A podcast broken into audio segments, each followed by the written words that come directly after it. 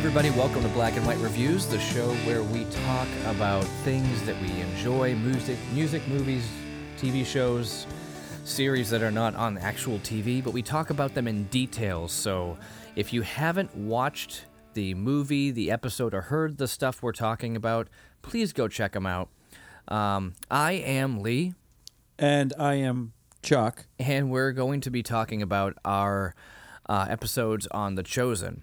So last week we discussed episode four, A which New Hope. what's that? A New Hope. No. okay, we got we got to move on from every from comparing all these episodes to Star Wars. anyway, this is episode five, Empire Strikes Back. which I'm was which keep was going. the better of them. Um, no, this is the wedding gift. Um, those of you who know the story of Jesus Christ and know everything about the wedding gift, this is a pretty cool miracle. Probably the first big public miracle that he did that you know turned some heads. But um, anyway, uh, great episode. Really happy we're getting to discuss it now. Um, it's one of the few that I haven't watched in a little while. Uh, I, I think in a couple more episodes we get to my favorite one, uh, but this one was just really, really great because you have another, another character in there who's very um, practical, very focused on on you know this makes sense or this doesn't make sense, and you know he, he really gets rocked here, just like totally shaken. Uh, so w- I'll, I'll just ask you, Chuck, what was your initial thought on this episode altogether? My initial thought in this episode, man, I had some doubts about it. Um, no, I'm just kidding. That was Thomas. Um, no, I actually, I say this every week. So far, this is my new favorite episode. Um, Simon, guy's awesome. Jesus, he's hilarious. I, I I've never seen anyone portray Jesus as such a down to earth, sarcastic, funny man. I mean, if you can use funny man, um, but it's it's brilliant the way they put this together. The- they they portray Jesus as, like I said, such a down to earth, sarcastic guy. Um, seeing Simon in in one of our first episodes, we talked about you know looking at Simon is does he, does he stay at home? Does he leave? This this episode, you know, answered that question with his wife, um, him traveling and stuff like that, which we'll get into. Um, but then it's funny because he, he he's throughout the move throughout the episode, Jesus predicts stuff like there's gonna be twelve, and really, how do you know? You'll see, or you know, he just throws out funny lines to the whole thing. But overall, I think it was beautifully written.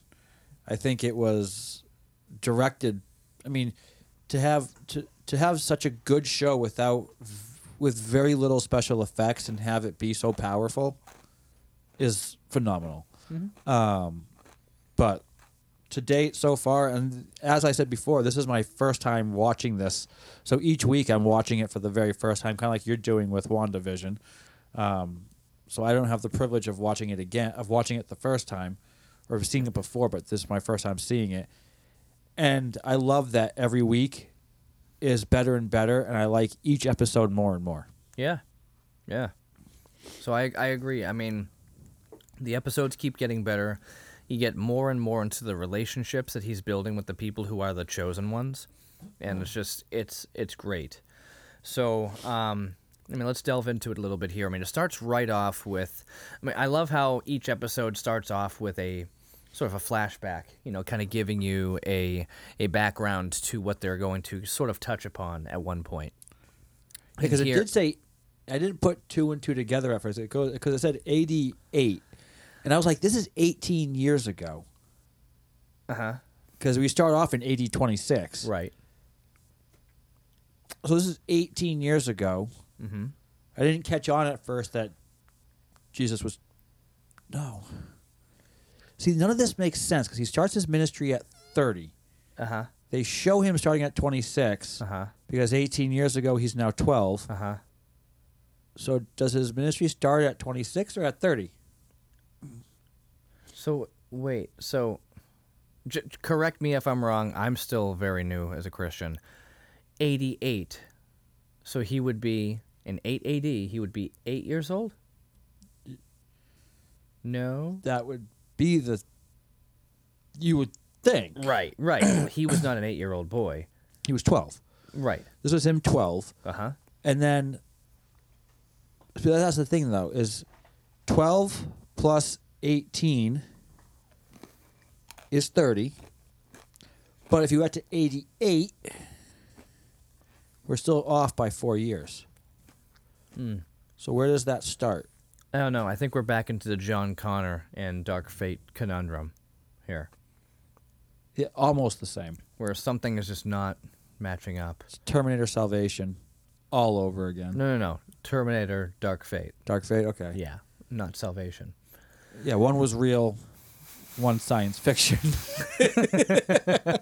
Let's compare the two. Right.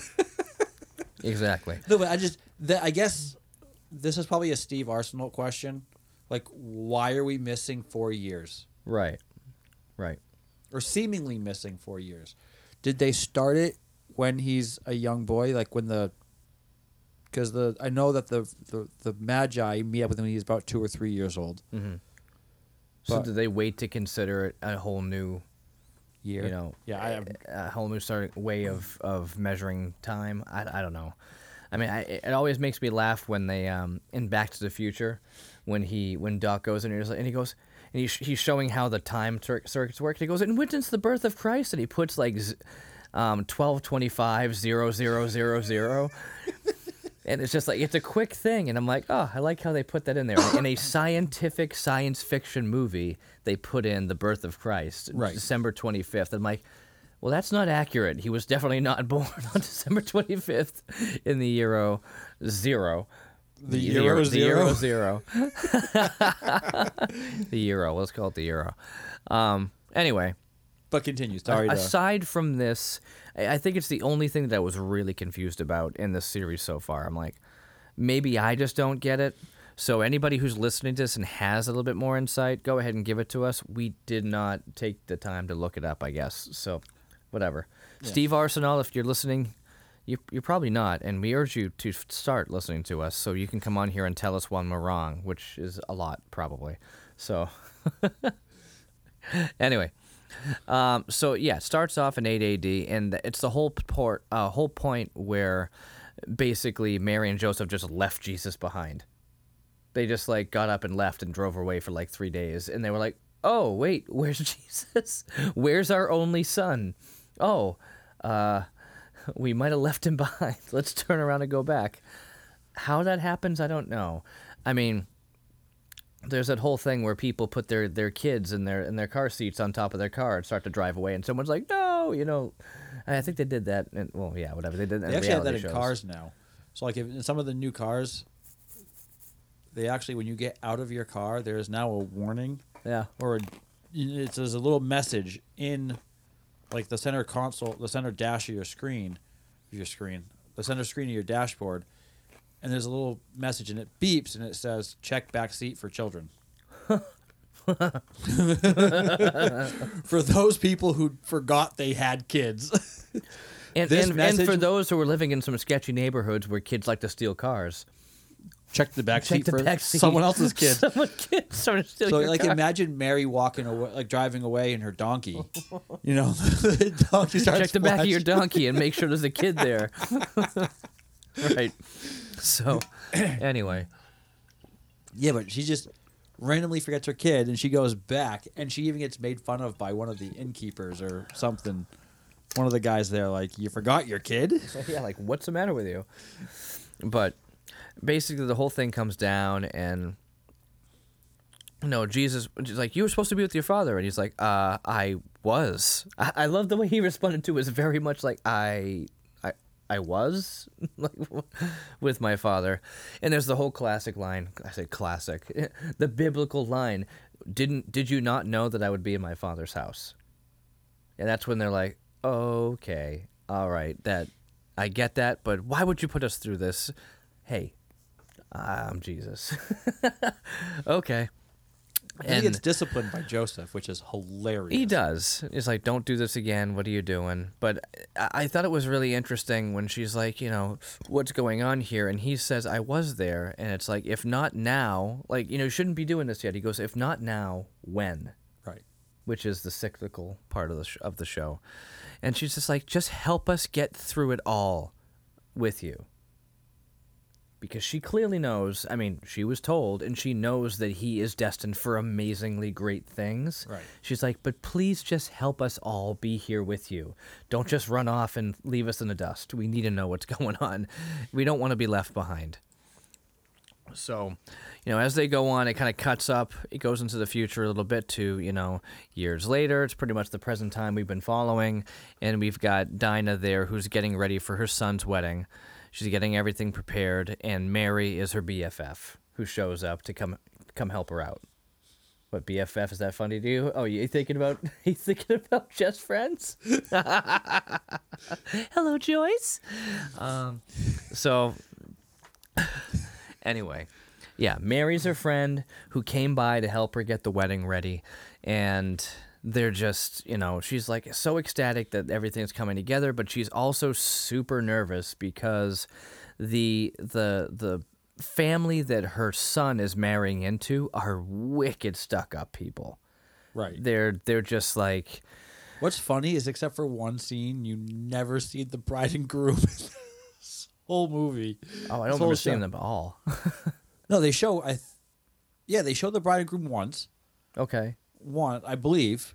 might have missed it. Um, but I'm like, I'm thinking to myself at the half. I'm like, are we gonna ever be introduced to said bride and groom? Yeah, well, the story really never has anything to do with them, really. It's more about the situation and everybody else who's wearing The bride and groom, they just do their job, and the families are the ones who actually provide the wedding service. So it was really more about the people who Tell were involved in it. your wedding had nothing to do with you. Well, Today, it has nothing to do with the husband. It's all about the wife. really? Well, man, I freaked out my wedding day. I had so many people running up to me asking me questions. I'm like, I don't know. Why are you asking me? Go find her. They're like, where is she? I'm like, I don't know. I'm not allowed to know. She's somewhere here. She's in a room, locked away. Anyway, times were different back then. It was always the families running everything, and they just showed up. I mean, there's even a scene in here where Simon's talking up to Eden about how when they were getting married, he's never seen her before. He didn't see her until he lifted the veil. And that's how marriages were back then. They were set up. Right. You know, I mean, and there are still some cultures who do that today, where you don't see the wife. It's just a prearranged marriage. Right. You walk into it, and but it's it's. I think it's amazing just that Eden and Simon did get set up together because they are a perfect couple. Oh yeah. Th- Their chemistry is amazing. I love it, and we see some more of that in this episode. And they actually they do a really good job too because he actually played off in that scene that you talk about when they're when she's crushing the grapes Yeah. to make wine. Mm-hmm. Um, because he actually does remember what she's talking about. Oh yeah, but he's just He's just playing it off like, "What are you talking about?" yeah, Because he even makes that face. He's like, yeah. I don't remember that at all. "Yeah, okay, whatever." Anyway, so yeah, we have this thing there. Mary's there helping them out. And then we get over to Nicodemus, who's still hanging out with Creepy John. It's the last place we saw him in the last episode. I'm sorry, but he's going to be referred to as Creepy John for the remainder of our podcast when I we love it. discuss this. I Because it's just love it. it's so funny because we never thought we think, oh, John the Baptist, John the Baptist. He's John the Baptist. No, he's Creepy John. This guy he's this dirty guy wearing camel fur, you know, camel skin. Hasn't brushed out- his hair out in or the his teeth in wilderness. who knows how long. Yeah, but he straightens his beard. that that is the craziest, straightest beard I've ever seen in my life. Anyway, he's up there and he's basically just asking him um, about like all these things and the miracles, and asking about his ministry. Like, just tell me about what your ministry is all about, right? Well, Nicodemus, I'm thinking, thinks that some of this is coming from John. Right. He he's he wants to know what's going on. That's how that's his first impression is to say that. But as John is responding, he's he's more thinking, okay, this guy clearly is not who I'm looking for. Yeah, he's loopy. Yeah, he's he's out of it. He's not the guy, but he still might be able to provide me with some answers, right? So he's asking him the questions. He gets into it, and John starts talking about like preparing the way. You know, he's like when the kings were coming through, they had to prepare the way, like you know, move all the brush, you know, get the logs, cut them all out of the way, you know, make straight a way for the king. And he's like, okay, so you're saying that you're the king? We need to prepare a way for you. He's like, no, not at all. Like, come on. But then he says, he said something about like, being offended by your frock. Your frock offends me. the cost of that frock could feed three children for a month. You know, and he's just ripping on on Pharisees and the way they live. He's like, he just wants to know the real reason why Nicodemus is there, right? Right. and he starts going through and i mean that's pretty much what it kind of comes down to we, we go back and forth a lot there um, and uh, i think it's just it's coming down to um, nicodemus is really starting to break down and just say to him like listen i really just want to know what the situation is i mean i guess we can kind of skip to the rest of their conversation because it is in sequence in that sense but um, he's explaining the exorcism to him and everything, and how Mary didn't even know, you know, Jesus' name, the one who delivered, you know, and saved her. Um, and that's when when John just gets super excited, and she's like, "Oh my God, he's healing in secret now. That means the public signs aren't too far off. Oh my God, oh my God, this is so good." Which is actually a build up for the rest of this episode. Right. Right. So that's when we start recognizing we're going to get there to that point. So it's like, you know, so then he's like, "Well, who is this man?" And he starts quoting uh, Solomon.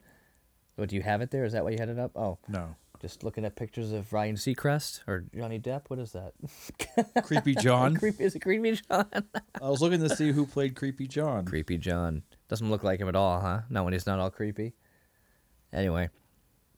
Yeah, so uh, what was cool about that was he starts quoting uh, Proverbs, and as he's saying, he's like, Don't you quote, quote Solomon to me, you know, and he's just like, What's his name, and what is the name of his son? You know, the one who created this and did everything. And he just he's like, Just blasphemy. No wonder you're in here. And it's just, and, and John's just like, Dude, like, people need to wake up. Some, some are ready to wake up, and some are just in love with the dark. I wonder which one you'll be you know and and that was just like it was such a hard hit for nicodemus's heart at that point Right. You know- Well, he brings him along. He's like, he's like, you know the scripture, mm-hmm. basically. yeah Finish it. right And he finishes it, and he's like, no. yeah the god can't have a son god does not have a son No, he said God has a son, and Israel is his son. Right but he's yeah It's like, because the, in Israel, referring to not just the people, but um, was it Jacob who Jacob. was named? Jacob was named Israel. Yeah, yeah but we know otherwise so you know that that's pretty much what it is right there and he's just like offended but but he's also just still intrigued. So again nicodemus gets some idea is wondering what's going on and is left with even more questions now. Who is this person? What is he doing? And and why is somebody out here this crazy person out in the wilderness saying that he is the son of god? I mean, there was the whole thing is like when he did baptize him, he's like, "This is my son, who I'm most pleased." well, he didn't say that. Well, with? No, not him. You know, that was the whole thing. The spirit came down, the dove let Right. rested on his head, and that's when it came down. So, anyway, we get back over here to to Eden, right? Who's making wine? She's over there with her stinky feet, making some stinky wine, and I mean, I, I, I trust her feet over Simon's feet. When she's like, "Wash your feet," I'm just like, "You gotta wash your feet better than that, buddy." He just he just like wiped him down He once or twice. it. That was It it. was just like little spritz and then a wipe, and I'm like, I'm not drinking that wine. No, the fisherman, like fishy wine. This anyway, wine smells a little fishy. yeah. So they're making wine, and basically, he just kind of goes into this whole thing where he's he's explaining what's going on, and he says, like, why did you like what happened? He's like, Eden, I was out there, I caught nothing, not a single fish, and then James and John. You know, they came out to help too. Thanks for that, by the way. And um, they they came out and we caught nothing. We were there all night long, didn't catch a single fish, and then you know, I came across, I came to the shore, and Andrew was telling me that you know about this this teacher that he met, and he thinks he's the Messiah or something. And I met him, and he told me to cast my line out, even though I was already out there and got nothing. I told you the pers- the perfect cast. Jesus knows the perfect cast. So, uh, so what's it? One o'clock, twelve o'clock, three, 10 o'clock, 2 o'clock. 10 o'clock, 2 o'clock. so, um, he goes ahead and throws it down. And as we discussed in the last episode, in like three seconds, the entire thing just bubbles up with fish. And the net is so full they can't even fill two boats with it. Well, he actually, in the f- last episode, you only see him fill up one boat. Right. In this episode, he says it fills up both, Both their of their boats. Well, because I think it's because the first boat was just like un, unfloatable at that point. Yeah, it was, if, so they if had it to wasn't on the- shore, it would have sank. yeah. So they were pretty much they were they couldn't even move the boat. So he explains that he goes, "We got so much fish, we could we could pay off our debts," and then he starts going into Elijah and Elisha. Um, I always pronounced it Elijah and Elisha. I thought it was Elijah and Elisha. Yeah. I thought because I thought he was talking about a woman. No, no, no. When when he said Alicia, I was like, "Oh, that's so much easier to not get confused if I think of it like Alicia. I, I thought he was talking at first until I like thought it through. Mm. I'm like, who the heck is Alicia? There's no woman named Alicia in the Bi- and I'm Yeah. like, Elisha. I'm like, okay, Yeah. No, Elisha, Elisha. because it's always been Elijah and Elisha. Right. The, names are just way too similar here. Anyway, Well, not when he says it. but he's talking about when you know basically Elijah comes over, he puts the cloak over him and just basically told him, "Okay, uh, I've claimed you. You're following me." Very, very caveman. I hit you over the head. Now we're married, type thing. Right. you know, like that's what I kind of got. He was like, "Oh, he's put his cloak on me." Sorry, mom. See you later. This guy threw his cloak on me. I'm out ski. Um, but he but he explains like that's basically the same thing that just happened to him. You know and he's like he said that i would catch people instead. I don't even know what that means you know? But and he was I'm just quitting my job and I'm following him, and she's like, cool. well at first she's like in tears. And i'm like you get that thought of like is she thinking he's just being ridiculous again with some new thing? But no it makes a lot of sense. And she's like she just kind of you know she looked and she's like this is the man that i married. You couldn't make this up. How could i think you're lying to me? Like there's no way you could make this up. She's like of course he chose you. F- somebody finally sees in you what i've always seen. You are more than a fisherman.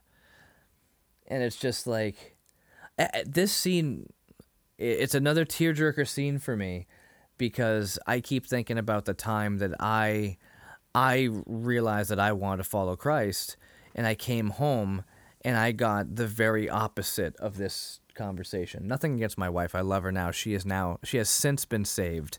But the first year and a half um, of me accepting my salvation, um, it was really, really challenging. I came home after my first encounter week and I encountered God, let Him encounter me, and I, I came home all excited, and she was just like, she just like shot me down. I was, I was like, oh, okay. And then days went by, and it was like after the first like four or five days went by, I was just like, well, that was a fun weekend, but I guess, I guess whatever, you know. If this is how my life's going to be, I'm just going to have to keep living it. But now, now I've got conviction, so great. Now I just feel even worse. You know, fantastic. Thanks God. But um, hey, a year and a half later, she got saved, so it changed. But in Right. this situation here, like I was just bawling my eyes out because it was just her response was just like, "I get it. You clearly needed it. We do what you do. Do what you need to do." Just like uh, Zebedee did, said to his sons. Right. But with everything going on here, you think about this, and I mean, if you've ever seen, seen or read, um, the Pilgrim's Progress, you know, in that whole story, John Bunyan wrote that in prison, actually, which is fantastic. just like Paul, you know, just like it's it's an amazing story. And and in that the whole thing is, you know, Christian Christian Pilgrim, the names are so creative. Christian goes home to his wife and she basically just laughs at him and she, she's like, "You're ridiculous. If you're going to do this and follow this, we're not going to be waiting for you. Like Right. you're nuts. We're done with this. And here we get the exact opposite where she is just totally gung ho. Hey, hey, don't even worry about us. You're being called by the Messiah because, you know, he finally sees who you are. And, you know, Well, it's not, I- he I'm- finally sees. well, I mean, somebody finally sees what she what she saw in him all that time. Like all the things that he is. It's not about what he does. It's not about what his craft is. It's about who he Who he is. is, right. And that's a huge lesson that we all have to understand about ourselves. It's not about works. It's not about even just faith. It's like, eh, but I mean, they have to go hand in hand. But the Lord loves us for who we are inside, even beyond what we think we are. Right. And that is a hard truth to understand, uh, understand, especially if we have an orphan mentality. For those who don't know what an orphan mentality is, I have a book right in front of me. It's actually written by a friend of ours, Wesley Pearson, about the orphan mentality. If you can find this up on Amazon or any other bookseller, I definitely recommend you pick it up. It's actually a fairly quick read. Um, there's not there's not too much to it. There's probably only eight yeah, eight chapters and some closing remarks in the end. But it's a really, really great story that kind of gets into that whole mentality of thinking, like, oh, I'm just this, I'm just that, I'm not worthy to, you know, tie his bootstraps, you know, or whatever. Right. But hey, uh, if you get a chance, check out The Orphan Mentality. Fantastic book for a fantastic cause. Um, but anyway, You know what's crazy is I was my thinking about there. this scene, and you said it's not who we are, it's not what we do, but who we are. And the first thing that I had to, I, had to, I, I didn't want to butcher it because I, I usually do that with when I quote movies. Like I, I know I can paraphrase movies very well, but quoting them is hard sometimes. but it gets me to think of um, Batman Begins. And he quotes, what "It's not who I am underneath, but what I do that, defines me." Yeah. With Christ, it's not what we do, but actually who we are underneath, Underneath. that defines us. Exactly. his- It's I'm like, wow, how the world gets it so backwards. Mm-hmm. And that was a really big line when that movie came out.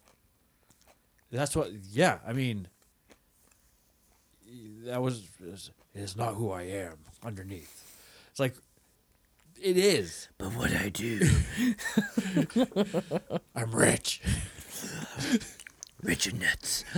so, um, anyway, we go through this whole thing, and then, then then the two of them just go back into their whole like, "Hey, you gonna help me? You gonna help me do this wine or what? Like, just gonna stand there, wash your, being wash your feet, get in there." and- And they're just talking about like, hey, remember when we got ready for our wedding? You remember this thing? Remember that stuff? And he's like, oh yeah, I can't remember that we had a wedding. And he's just playing aloof to the whole thing. And she's like, you don't remember when this happened, when that happened, and then he makes a big a big joke on her, and they laugh about it. But they're they're having a good time. Right. You know, she is just ecstatic that her husband is back. You know that he, I mean, even though he's leaving, but you know, back. well, that's the thing though. It's in one of the first episodes we're talking about. We're discussing, you know, how is he married? He's in the area. He, he's just he's gonna be back at night most of the time. right. It's just some. He says in this. He says sometimes I'll be traveling. But he doesn't even know. He has no idea what he's in for. They didn't even know how he, to carry he has their that lunch conversation with his brother on the way in the next scene, which I, which I think was, it was so it was so funny to watch these two. They're carrying.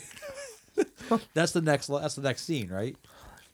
Yeah. Um. Is him and his brother actually walking to meet Jesus? Yeah. It's, it's when we get into that too. I mean, They're carrying their lunch together, and he's like, "Am I carrying this right?" yeah. h- How do we how do we pack our lunch? It's like, well, maybe if I had a stick, I could like put it over my shoulder. I'm thinking like the old hobo, you know, with the the beard, and he's got a stick with a little like handkerchief with a couple of things in the back, walking around Right. with it. And he's like, just just swing it over your shoulder. Like, I, I don't know. He's like, well, how do you pack for this? I don't know. I've never done this before. You know. And then Simon actually fixes his. He, he throws it over his, sho- his brother's shoulder. He just pats his shoulder. says, There you go. There you go. You're all set. but anyway, so we kind of get back to this whole thing with the um the wine. So we've got we've got Thomas and um his, oh, that's his- right. I forget. I keep, and I just watched this again today. They they cut back and forth from Thomas and his helper. Yeah, this one I feel like this episode cuts back and forth a lot more. Yeah. Than some of the others, where it's just like they'll show like a quick thing of this, and then they'll go back to everybody else, and it's probably just because they're introducing a lot more characters. Um, So they're getting they're getting involved in a lot more, but obviously as we go, they'll do that a little bit more, a little bit less because more of these disciples will start to grow, and they'll all be in the same place. Right. So it'll be a little less of, of Well, a you see, like that. you see Thomas and I didn't even know her name. um, yeah. but she, they're they're packing the wagon, getting ready to bring all their supplies to the wedding, and they have three Well, they're, giant. they're the caterers. yeah, they have three giant giant jugs of wine, two of their two jugs of their best wine, and one jug of their cheaper wine, which is how they did it back then. And he's like, "Well, we could have used four. She's like, three is enough." He's like, yeah, but what if the what if one falls off? What if this happens? Big worry wart. This guy is just worrying the whole time. Well, And- and you is he think- though? Because that's not what I got. Because I realized, because I realized in the end that not in the end, but throughout the thing that he is doubting Thomas. Oh yeah, But that's not what I got in this scene. Because he's like, he's like, I would have paid for it, and she looks at him, and I'm like, I think he's trying to impress her. Hmm. I think the whole time he likes her, yeah. There is that. There is that aspect of it as well. and they allude to it, but they don't allude to it so much. But they, because even at the end, which we'll get there, she even says to him the same thing that Eden says to Simon, basically. but I think that the whole th- that the whole thing, he's like, yeah, because I would have just paid for it. And she's like, why would you do that? And then he looks at her and he's like, I don't know why I would do that.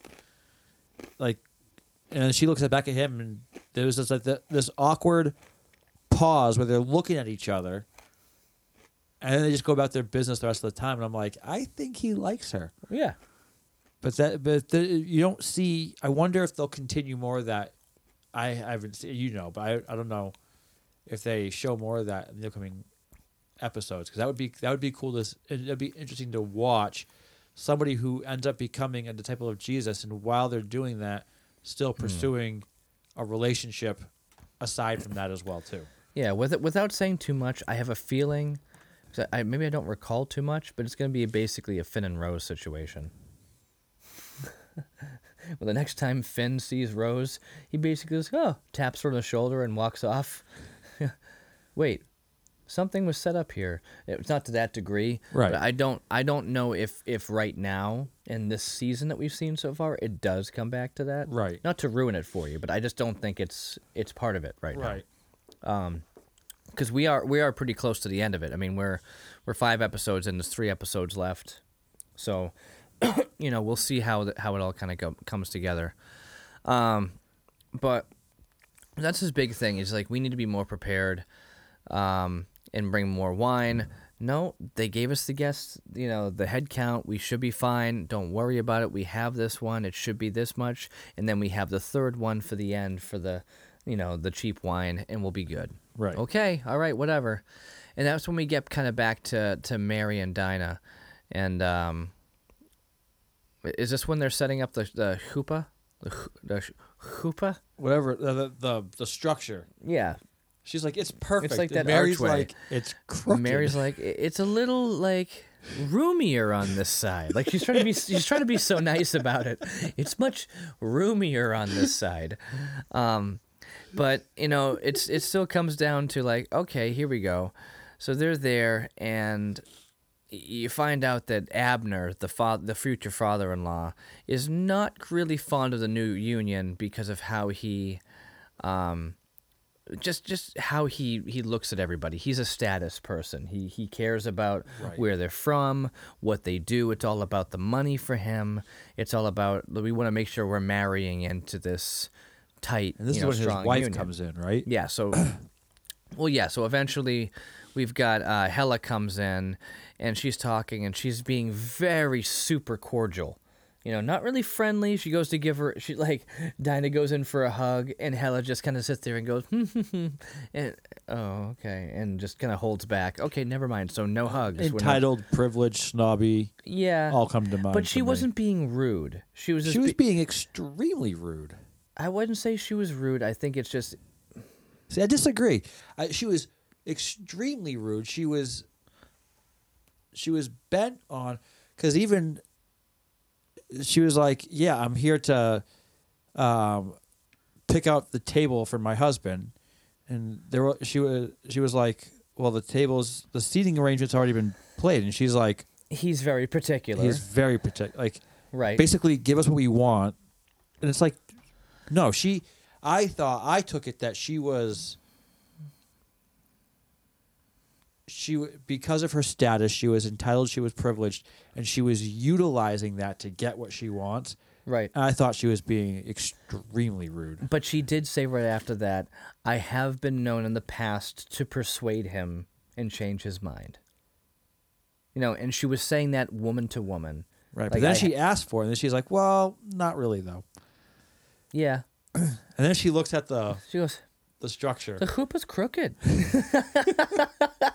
then she's like, hmm, okay. But it was funny because Dinah, Dinah, like almost like Jerry Springered her for a second there. Like she got, she got pretty upset. And she's like, "Well, it's not personal. Uh, yeah, it is personal. This is our wedding. this, it, it should be personal. Ne- never mind. Okay, because whatever. because they're the parents of the groom right. Like, I wonder when it switched when the father of the bride paid for everything. Hmm. Because back then it was the father, the parents of the groom. Well, right. Well, the whole point of that was there was the whole. I mean, look at um. Well, his daughter was leaving their family and going to be part of it. So she was actually taking a step down in status, technically, Right. And that's the big deal. which is interesting. Mhm. Very interesting. Yeah. Well, who was it? Um. Oh, I'm so bad at this. I always confuse Isaac and Jacob and stuff as they grew older. Um. So just think of Abraham, mm-hmm. Isaac, Yeah, I get that. and Jacob. I, no, I get. That. I know how it moves on. I'm thinking about who was who. Who was the one looking for a wife and sent sent their slave out to go basically find somebody. He was like, okay. Goes out there. He's like, okay, I'll work for you for this many years. Oh, it was Isaac. I'll work. I want. I want Rebecca. And they're like, oh no, we'll give you Leah. No, I want Rebecca. Well, okay, we'll give you Leah, and then we'll talk about Rebecca. Right. Right. Well, no, they tricked him into. He thought he was getting Rebecca. Right. Right. Right. And then at his wedding night, he's like, "Oh man!" Well, that's the whole thing. Is that the son After seven was, years, was working Right. for the woman, for the bride, and in so- that case, yeah, in that case, and that's in, in a lot of situations. I guess back then it wasn't so much the other ways. It, it came down to who had either who had the bigger authority or or whatever, whatever power the situation you was. do but- realize that they were cousins. yeah, there's that too. Well, proud to be an American. anyway, Northern American. sorry. I'm sorry. No, I just I always found that interesting. Is he married both of his cousins? That was normal back then. Well, yeah, it was all within the. But then when did again when did that change? Because obviously and apparently these two were not in No. any manner. No. See, I, I always I always kind of assumed that things started changing when the sheet came down with all the animals. I mean, because that's when we started eating bacon again, which was nice. Is that not what that was about? Oh, oh shucks. I thought it was like you can eat bacon now. Thank you, Lord. it wasn't about the Gentiles hearing the good news. Oh, that's what it was about. All No, right, it was about bacon. I thought it was about bacon. That was the bacon scripture. There is a bacon scripture, everybody. Uh, there's a lot of scriptures that people don't realize what's in there. the one we talked about about the donkeys. we'll get there again sometime. Anyway, so let's kind of get back into Simon and Andrew there, and, and they're you know they're meeting up with um, and they they got their packed lunches, and as they're going back and forth. The rest of the crew is standing there, just like watching them have their conversation. You've been standing there long? Uh, yeah. Yep. yes, and the funny have. thing is though is they're all packed. They're all packed and ready to go for like a big old trip. And they they just have a lunch and that's it. Yeah. Just the one. Well, that's the whole thing is they have no idea what they're going in for. So, eh, so we got so Jesus walks up and he goes, ah, we got Simon, Andrew, Mary, James, John, Thaddeus. Oh, great! I'm glad you're all here. And then out of nowhere, Big James comes falling out of a tree. And he's like, "Hey guys!" And like, "Oh, Figs. We've got two James. Uh, I'm gonna call you Big James. You cool? You cool with that, young James? Uh, yeah, he's clearly a big dude. call him Big James. Now, that was where Jesus first got kind of like a little on the. Again, he's like like in that the little children one. He's still, he's poking fun a little he's, bit. he's playful about it. Yeah, he's having fun. So, you know, we go through the whole thing is, and they're talking about that, and they're just going, okay. So I, I love how Andrew was like so, oh my God, he's the Messiah, he's all here, but then he's just asking all these like kind of dumb questions. And just- when he's sitting there eating his apple, he's like, oh, so this, so yeah, yeah, yeah. So what are we gonna do? It's like, oh, it's this and that. And so how how are you gonna like? Are we gonna be there like special guests? He's like, dude, it's not my special day. This is the couples, you know. Like, and they're just joking back and forth about how Andrew never had any friends. And he goes, yeah, well, people weren't lining up to play with play with you. He's like, yeah, you had you did have one friend. It was me. You know, just whatever. And then Jesus just turns like, "So Mary, did you ever think that uh, having brothers would be like this?" And she's like, "No, no, pretty much not." You're gonna have twelve of them. You're gonna have twelve. Oh, 12. Okay, that's twelve. Doesn't he? Who was he? Who was he talking? I forget who he was talking about when he was sharing history about when he was a kid and cracked his head open and.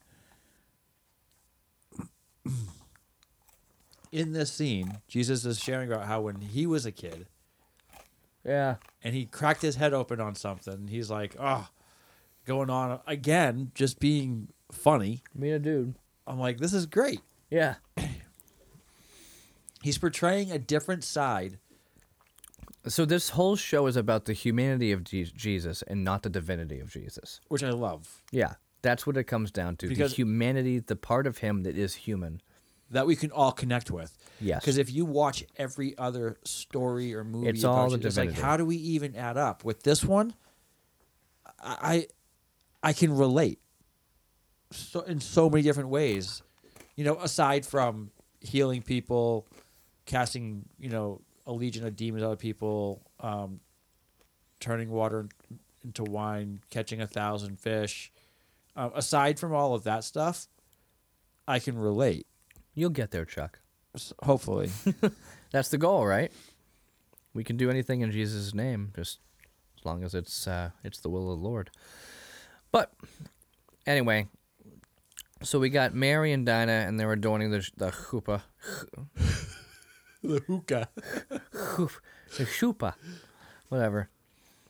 Try the wine, dude. This wine is awesome. And she was expre- explaining what was in the wine. It was like it's got this wine, it's got honey, it's got some black pepper in it. And I'm like, that sounds really, really good. Yeah. and they try it and like, okay this wine is wicked good we're gonna serve this first and then we'll do and then we'll do the uh, the the old wine afterwards like oh man that's the oldest trick in the book that'll be perfect head count still 40 white right and um then it's like um yeah sure sure it is uh-huh okay so it's weird because later on they all seem to get pretty mad at Thomas and you know his his partner there when it's like, "Hey, you gave us a head count of 40. Not on us." Right. You know, this really was them, but nobody wanted them to be embarrassed. Right. Nobody did. Nobody there who was part of it wanted to see them embarrassed. Well, the thing is, is it wouldn't have been Thomas that was embarrassed. It would have been the parents of the groom. Right. Right. So, Which the dad is like stressing through the whole episode. Mm-hmm. Like, because he's trying to add up to the bride's father. He's comparing himself to that, and it's like you can just see him sweating through half the episode, basically. Like, uh, how am I going to do this? Am I going to do this the right way? Yep. Am I going to because you know I have to prove to this family who's wealthier than me, Yeah, and treats us like dirt. right, that can take care of their daughter. Right.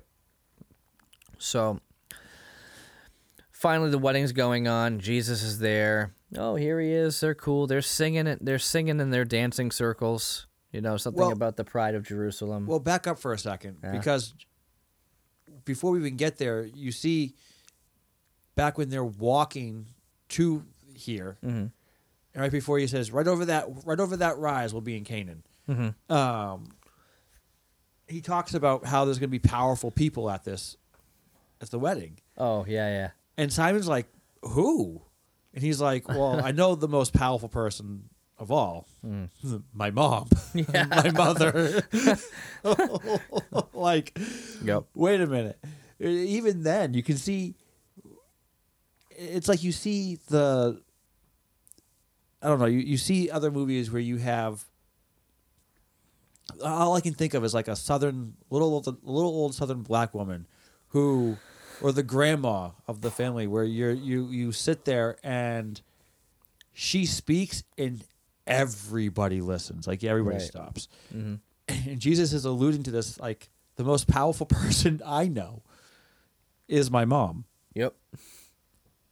Like it it shows just i- as funny as that is, it also shows such a level of humility because even though he honor. embodies, he is the embodiment of God Himself. He's still looking at like my mom is still the highest authority in my life right now, Yep. basically. And he's still giving credence to that. He's still giving honor to that. He's still respecting that. Um, and I think that's, and again, he's just being funny about it. Yeah. But it's, it's, and then he shows up with everybody and he's like, I brought a few friends. And she's Yeah. like, yeah, cool. Yeah. Well, everybody said it was cool for them to show up, right? So, yeah. So they're all they're they're dancing, and my last count was eighty. There are eighty people here, and Thomas is like, What? uh, what? And he's trying to figure this out. He goes, Well, I did tell you this. I did tell you that we needed four, but I'm sure we can with what we have, we can we can get 60 people. Okay. Okay, we're going to figure this out. Um that's when you realize that they're also that there's they have a relationship, these two. You know, he's just like, yeah, yeah, like he didn't want to make her feel bad because he he was saying I told you so, but he was recognizing that he shouldn't just sit there on the whole I told you so. That just builds up his pride and all that stuff. Right. Which which of us haven't been there? right. Not me. I mean, I mean I've like I can't say that I've never been there. Right. So, yeah, I, I can't either. yeah, so it's Is it- like was- is eh. it that though, or does it go back to the fact that he doesn't just want to be prideful and say "I told you so," or is he coming across like "I told you"? No, you were right, and trying to score points. right. Yeah. I mean, that's how I took it. Could Yeah. it could it just be that they were business partners and he was truly admitting that he was wrong? Yeah, but I think Yeah. that that relationship that has been there was a business partner, and I think either one of two things: that business partner relationship will be there, full the whole thing, or he wants to get out of the friend zone but is stuck in the friend zone. Right. Well, it's just it's all those day dates they keep doing. Right. No more day dates. A body shake. you have a, you have a full on body shake. And uh, so yeah, as they're there, um, basically the MC there is raising his glass and blesses the Lord, and you know, okay, let's let's bless this party. Let's keep on going here, and this is good wine. Wow, that's good wine. All right, cool. And then It's Thomas, amazing how much the wine plays such a big part in the in the in the wedding. Yeah, I mean, geez, I, I wish my wedding lasted as long as this this this did because my wedding seemed like it was done. Like my reception was over in like 15 minutes. That's what it I think feels in like. reality it was four hours, but it was like 15 minutes, and I'm like, I don't remember half night. my reception or my wedding. yeah. I, I, I do remember that there were like five people who said they were going to buy me a drink, and I forgot who they were. So I spent the majority of the time saying, Did you say you were going to buy me a drink? No, it wasn't you. Did you say you were going to buy me a drink? No, it wasn't you. I'm like, Huh. So I can understand why you want to have some wine at a wedding. Right, I can would have loved a glass of wine at my And you wedding. can also understand from the guy's perspective too why Simon was like, I don't remember that. yeah. Because even my wife can be like, remember this? I'd be like, vaguely. Yeah. Like I know some key points of my actual wedding day. Um, I remember waking up. I remember you were there. Oh, yeah, I was there. Um, We had breakfast. we did. We did have breakfast. We did have breakfast. Yeah. And then getting ready. I remember all of that. I remember we all crammed in my truck. I was like, "Yay! I've got extra seats. Let's all pack into the bus." But the actual reception, such a blur. Oh yeah. So I can, I can, I can totally relate to even going to the beginning of the episode and talking with Si- and looking at Simon. Yeah, my wife remembers a thousand times more of our wedding day than I do. Yeah. I I'm pretty sure I was in like maybe four pictures of the entire night. You do not, unless you guys have other ones that weren't didn't surface. But I, I I'm I'm pretty non-existent in most weddings I go to. Even the I, uh, You my, were in a lot of mine. My favorite is the uh, the picture of all of us and you guys are on the on the cart and you're going down and all you see is like my eyeball. If you zoom in and enhance like 50,000 times somehow behind like you, you- I think it's either like my hairball or a ball or just like a piece of my my hairline behind Tommy and I'm like yep. Was it Angel who was up top on top of the thing and they got yelled at? before before we got yelled at for all of us being like 17 people riding on a golf cart. You can't do that. Yeah. Anyway, it was a fun wedding. I enjoyed it. Anyway, so the whole point is at this point Thomas is he's he's talking to the servants there and he's just being like, "Okay, so uh here's how you're going to pour it. You're going to put in this much, also only about 3 quarters full. And if they come and say they want more, tell them that you'll be right back. But guess what? You You're not won't be. coming back. Basically, you're shortchanging them, and you know it. And then, so they're there, and you know, the MC guy comes in. And he's like, "Hey, guests look are looking like they're having a great time, but the servants don't look happy. What's the deal? Oh, you know, everything's good. We're all good. We're all good. Don't worry about it. We're all good. Okay, fine. Um, and you and Abner arrives. So then there's that whole conversation where I mean, Abner's had a, a couple drinks or two, and he starts off sounding like he's a pretty okay guy, but very ag- arrogant in his way.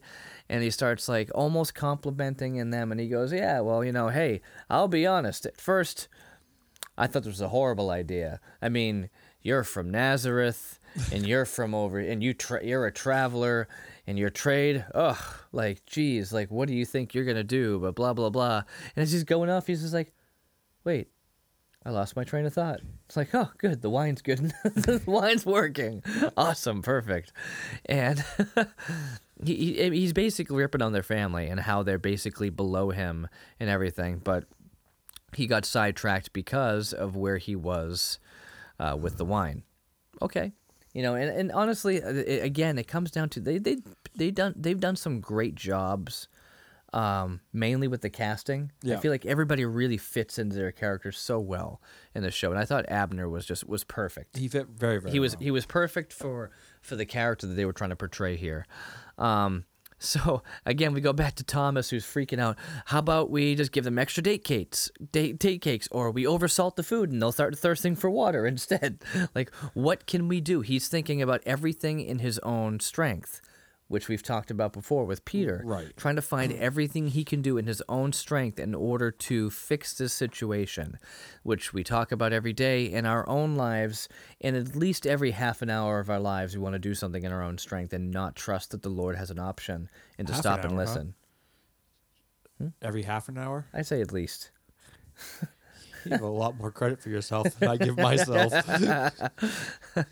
But you know, basically the party's still going on while Thomas just kind of sits back and, and freaks out. You know, he's basically having a he's having a mental breakdown. oh, he is. He's done. He's sweating. He's freaking out. Yep. He's losing it. Like Eh. what? He's at that. He's almost at that point at with the wedding where Peter, Peter, yeah, Simon, was with the fishing. Mm-hmm. He's just done. Like, what do I do? Yeah. Like there's nothing else I can do at this point. I just give up and walk out. Or, you know, like I told you about the speech contest that last time. It's like I just got to a point where I was like I should just walk off the stage right now. And as I was about to walk up the stage, they clapped me off. And I'm like, okay, good. They told me it's okay to get off the stage. Thank you. oh, jeez. Nightmare. Um, but anyway, so we finally get to see the disciples all kind of hanging out together and, and discussing things, just talking Right. You know they're getting to know each other a little bit and they're talking about you know what the plan is what's going on and that's where um, simon r- relays that same conversation he had with his his brother andrew about like dad never learned us never like never taught us how to fish. We learned by just watching him and we made our mistakes and we did that and he explains it and that's when you know mary's like well then i guess we just sit here and watch him Forever. you know just see how he's doing things and and try to model that you know try to try to like embody that ourselves Well, you brought Um, up a good point too, because there's in this conversation they're talking about how typically the the difference between them and other students, because they're, they're talking about how they're learning things. yeah well, they were never students other students of other rabbis, the students picked the rabbi. right not the rabbi picking, the the teacher student. exactly Or in this case, oh rabbi picking the student yeah right, Yeah, and that's and I think that's what's that was a real valid point where they're they're confused about like everything is backwards and it goes back to the first will be last, last will be first. Like like Jesus came to as as the tagline of the show is get used to different. You know, for so many ways, get used to different because Jesus is trying to show them a whole different way of living, and get used to different just for the show itself because we're finally watching a show that's actually a really good show. It's well written, Right. it feels good. It's amazing to watch. The characters develop well. They have depth, and you know you just you want to know where it's gonna go, and you're not you're not bored with it. right, Like we've talked about, it's so easy to get bored with anything Christian, Christian based because it's just like read out of the Bible, stand here and do this, or it's a it's a cheap Hallmark looking knockoff of a movie we we've already seen. Because I'm pretty sure that movie What If with Kevin Sorbo, isn't that basically What if? yeah. It's it's on it's on Pure Flix and stuff like that. But the whole point is like he's he's this business business executive and something happens where he gets into a car accident or something like that and you know, once he goes to bring his car in to get fixed, he realizes that he's living the life that he almost had if he didn't leave to become a rich executive. And he's like already married, he's got kids, he's a pastor at a church, and it's like, uh, but it's him. Like in his mind, he's still who he was, but he's thrown into this whole new situation. So basically, the same story as Nicolas Cage and The Family Man. The Family Man. That's I'm like the Weatherman. No, Family Man. Yes, it's the exact same thing, but it's a Christian ber- version of the Family Man. It was a really good movie. If you get a chance, check it out. Uh, what if with Kevin Sorbo. Um, anyway, although the uh, although I liked The Family Man too. yeah. Nicolas Cage actually did a good job in that movie. Oh, Cage. Rage. Cage. And what's her name too? Um, Sharon Stone? No, is that not her in that one? no, um, Leoni. Oh, Téa Leoni. That's what it was. Yeah. Téa Leoni. Yeah. She Celia. she was she was phenomenal. In Yeah. And the crazy thing is with that movie too. Again, for some reason, it's easy. I I think we miss it. We get so used to all these special effects and graphics that when you see a movie like Family Man, and the story is what catches your attention, like Hmm. this. Right. There, there's not a lot of special effects in that show, No. in that movie, No. or in this show. No. And when you get so engulfed in it and so tied up in it, because it's the story and the characters that draw you in, Mm-hmm. that makes it such a better show or movie than it's like Star Wars Episode One. Computer graphics were great for the time. At the time, Phantom Menace. the graphics were it was ninety percent computer CGI. The whole movie, yes. Yeah, but the acting and the storyline was awful. I mean, if you if you if you actually took the time and the money that they put into the graphics and you put that into the character building, into the storyline, into the script, Oh yeah. thousand times better. Oh yeah. Well, eh, yeah. You would have had Rogue One. Hmm. Rogue One. Good story, Rogue One's good. good character depth. In this show, you're getting phenomenal character depth. You're seeing, and what's cool is they're filling in the blanks that Scripture doesn't talk to you about. You don't get to see that doubting Thomas. He's doubting when Jesus comes back from the dead and he has to touch his fingers and put his put, put his fingers in his palm or put his fingers in the side of him to make sure that he really is Jesus. Right. That wasn't just a one time thing. No, That not at all. is Thomas. He questions and doubts everything. And it really brings into the case, okay, you know what? He's called Doubting Thomas not because of that one time. He's called Doubting Thomas because there's a history here. Right. Um, Mr. Logical. yeah, and you're seeing all the you- you're seeing background story to all these characters that you don't get to see Mm-hmm. in other stories or in scripture itself. Which I think it's really cool because it just expands on it and makes it a better story. Totally. Totally. So, I mean, as they're all sitting there, I mean, we're not seeing Thomas right now, but it's just the rest of them are all hanging out at the restaurant there, and not the restaurant, at the at the party. They're at the, they're at a table, and there's that whole thing where they're talking about what Thaddeus was doing. He's like, "Oh yeah, that's how I met him. You know, he was doing this. We were working together." And he's like, "Okay, you're a mason." He was like, "Well, I was doing something, so, something." He's like, well, what are you making? And he goes, uh, something that I wouldn't say in front of a woman. He's like, basically, he's like, were you making a toilet? like A latrine? It was it a latrine? He's like, yeah, whatever. He's like, so you, you, you and Jesus are sitting there making a latrine. He's like, no, no, no. He was making the ramp for the handicapped people to get up to it. He's like, okay, well, I guess that makes sense. But why didn't he just like heal them so they could walk up? And and you know they can actually navigate those stairs without uh, the need of a ramp. And he's just well, and everyone's just like his time has is not yet. You know, for it to be public has not yet come. But why? Well, that's the question that you know why. Why is the sky blue? Like we don't have an answer for that. Why is he doing this? I don't know, but that is what he's doing. In fact, so There is an answer to why the sky is blue, but we won't. Uh, yeah, it's, it's the hydrogen. Per- yeah, well, okay. Anyway, so anyway, We need, Anyway. to, we need to pick like a day. a daytime to do it. it's like I listen to you and Will, and one week you're tired, the next week he's tired, one week you're tired, and whenever we do ours, we're both Well, tired. it's it's like we're we're coming on midnight over here. So anyway, um, but as they're going through it, it's just funny. They start getting into the whole thing with Andrew and his his four left feet. You know, it's like what do what do you so. That's what it kind of comes up. It's like it's like so they're walking up there and they see Jesus and he's like, "Oh, let's go get dancing." He goes, "Yeah, we can't. That's not a great idea." He's like, "Why?" He's like, "Andrew has four left feet."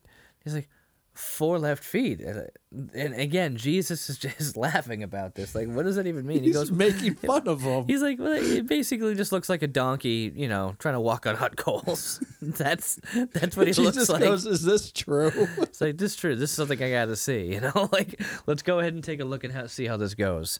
But as he's about to walk up there, that's when Mary approaches Jesus, basically explains there's no wine, and he's just like, okay, why are you telling me?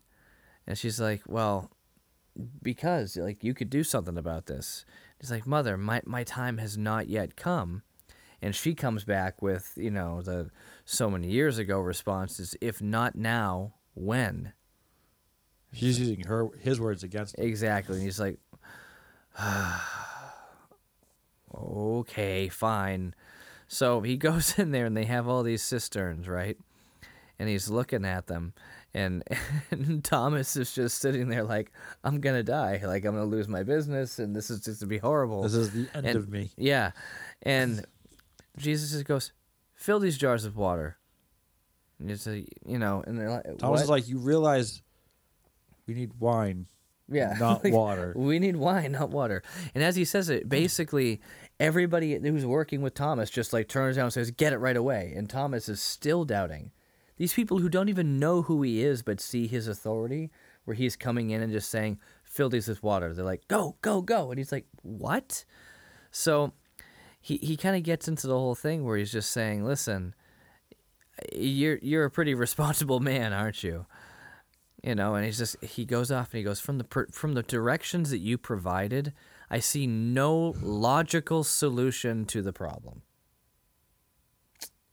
Been there. Done that. Yeah, it's just like, oh my God, like I know you're saying this, but I don't see the logic. Even when Peter said he's like, Oh yeah, is he big?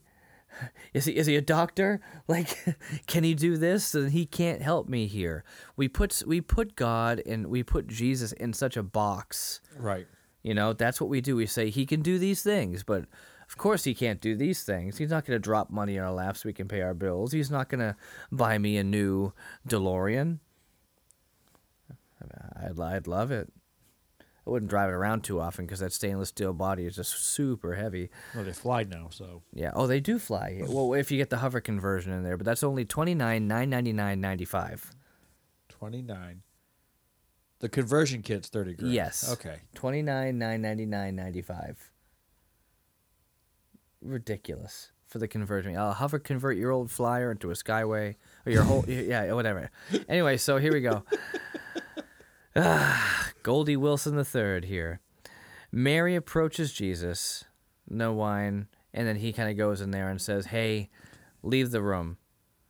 You know, and i- i- he, I- his line his line to Thomas too after he said he sees no logical explanation he just says it's gonna be like that sometimes Thomas and Thomas just turns around and looks at him and I think it, he didn't actually ask but it's more like how do you know my name and who I am and any of these answers you Right. know He's like, how do you know that? yeah. And so it's like there's no time for this, you know, uh a- a- and Judge Jesus like join me and I will show you a new way to count and measure. You know, A- a- and again, Thomas comes back, "Where? I, I don't understand." You know? So he just says, "Keep watching."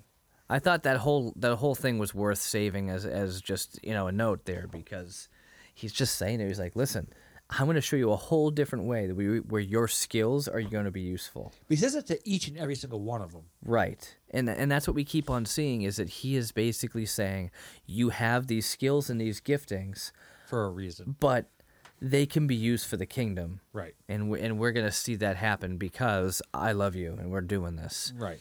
So Abner at this point is, is uh, feeling pretty good and wants more wine. So he starts talking about it. At, at that point, you just see him kind of in it. And then Thaddeus is talking about um, how his father was upset that he didn't stick to their trade. And, you know, he went off and became a, a stonemason instead.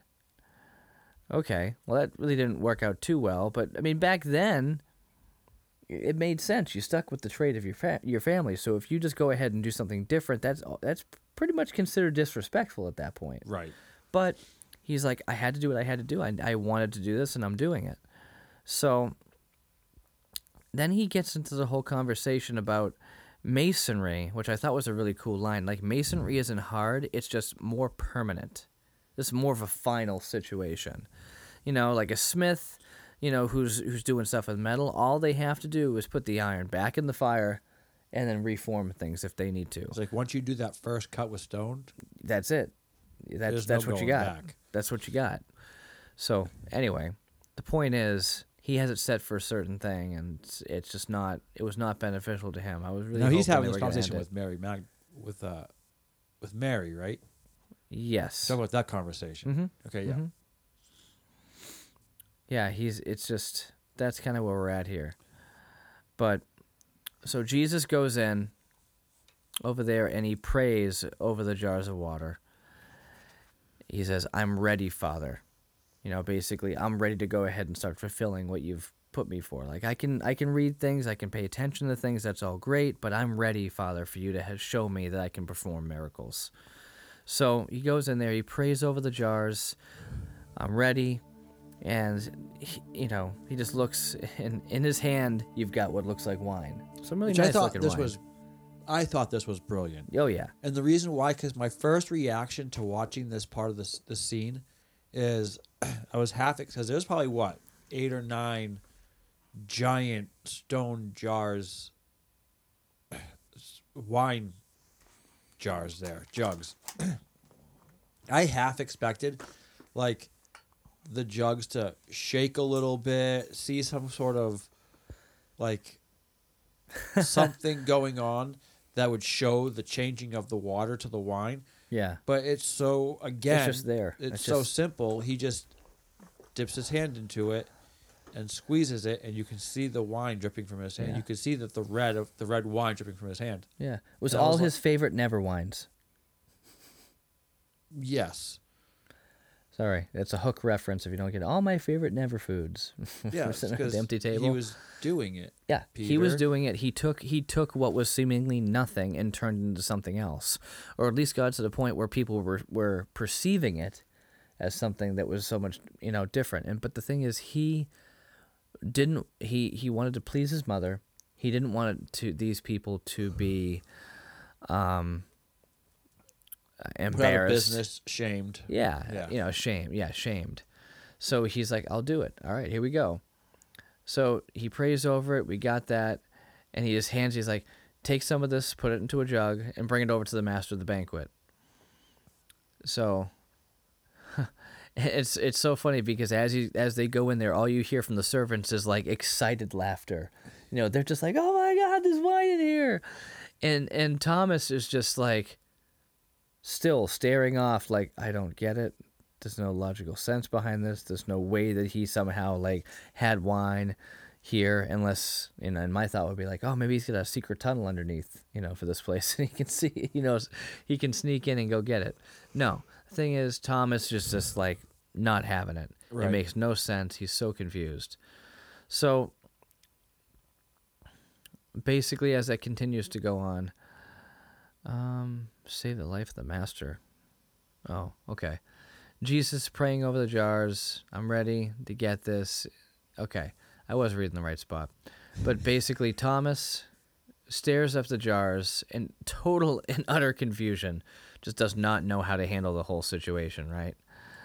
And Simon, I mean, aren't we all that way though? When when God's wisdom outweighs and outdoes conventional wisdom, and we're like, I thought this through a hundred thousand ways, and it doesn't make sense. But that one hundred thousandth one way is what you choose.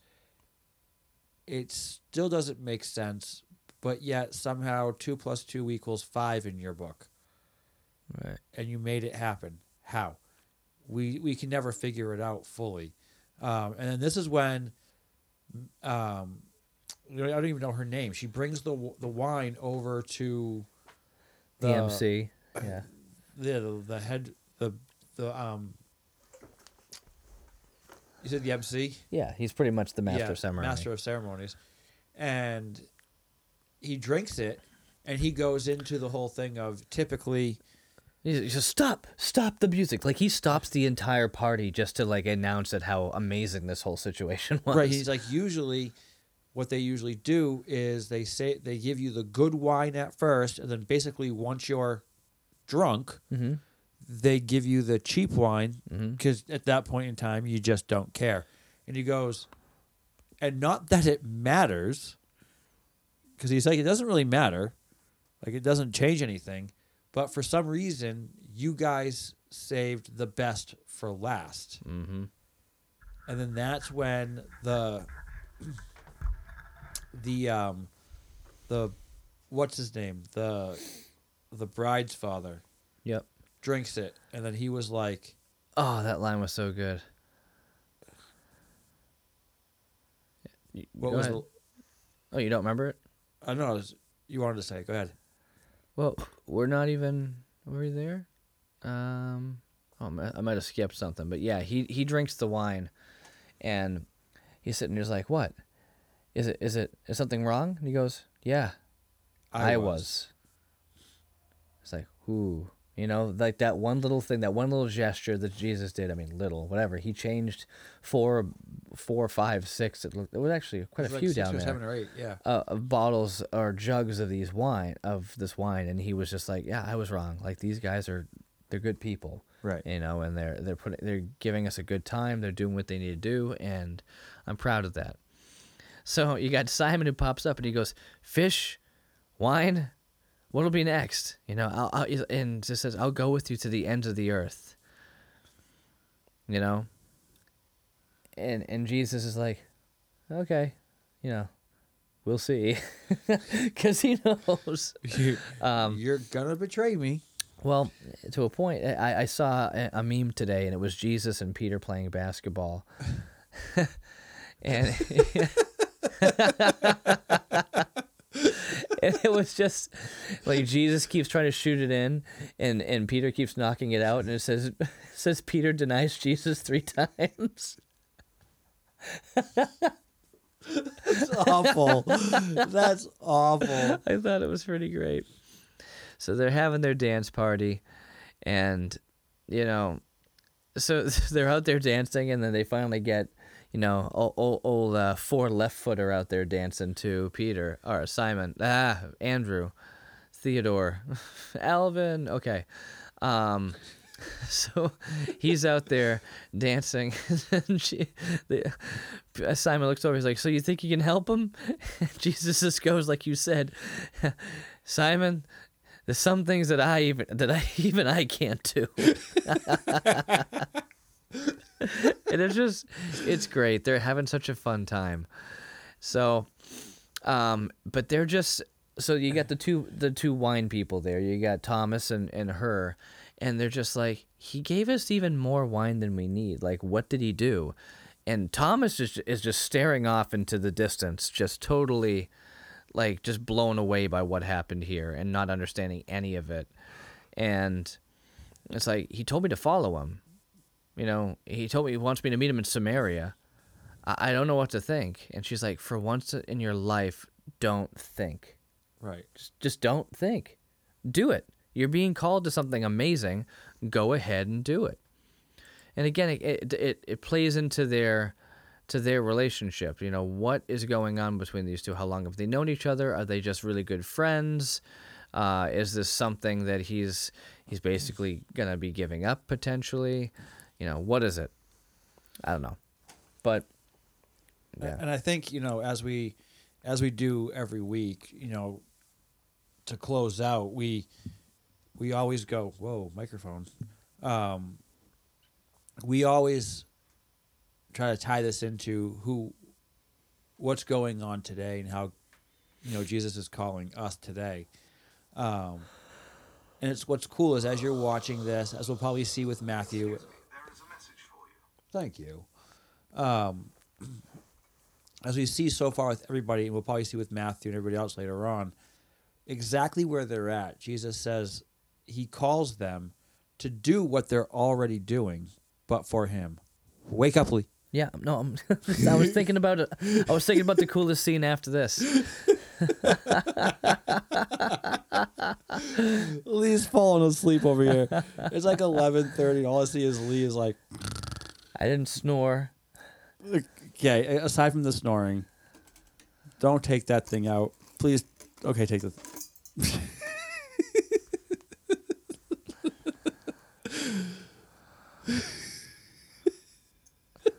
You were saying, Josh? I, I dare anyone to have a serious conversation with Lee after 10 o'clock at night. It's not doable. Oh, this head massager is just. Oh man, it is heavenly. Ah.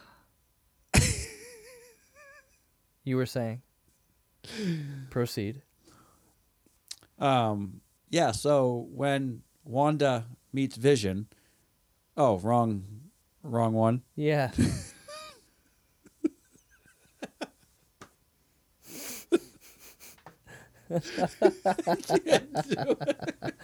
Okay. Wanda meets Vision. Yeah, yeah, yeah, yeah. No, I was kidding. Um,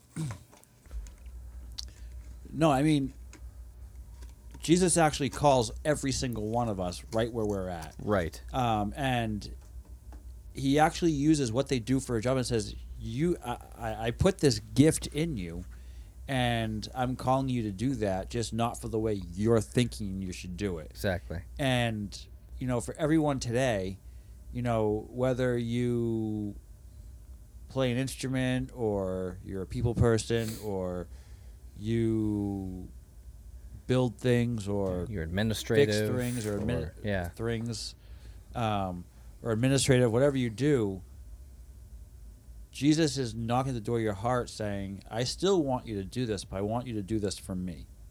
The question that we have to ask ourselves is how does he want us to do it for him?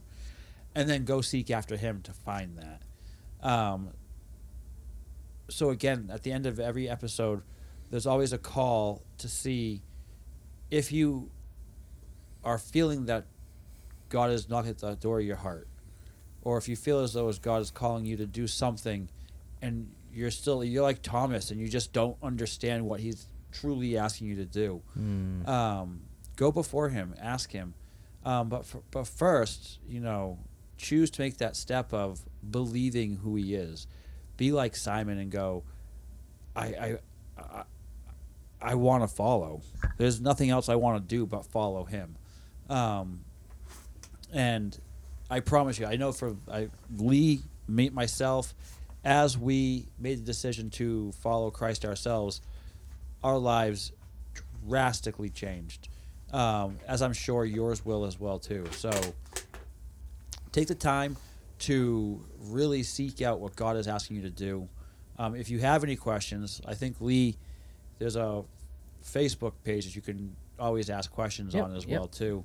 Um, Black and White Productions 2019 there you go. on Facebook. Um, I'm not on Facebook, but if you have any questions, put it up there. Lee, you know, can answer some of those questions, um, or we can actually answer some of those questions on this podcast one time. Yeah. Um, but yeah, if God is calling to you, don't ignore it. Go after it. Chase it. Try to find those answers for yourself. Um, but with that, um, we're excited to see talk to you guys next week. We're doing episode six next week. Uh huh. We should have three left. Um, hopefully, we'll be a lot earlier, and Lee won't be falling asleep in the middle of the podcast. um, but until then, good afternoon, good evening, and good night. Adios, amigos. Have a great one, guys.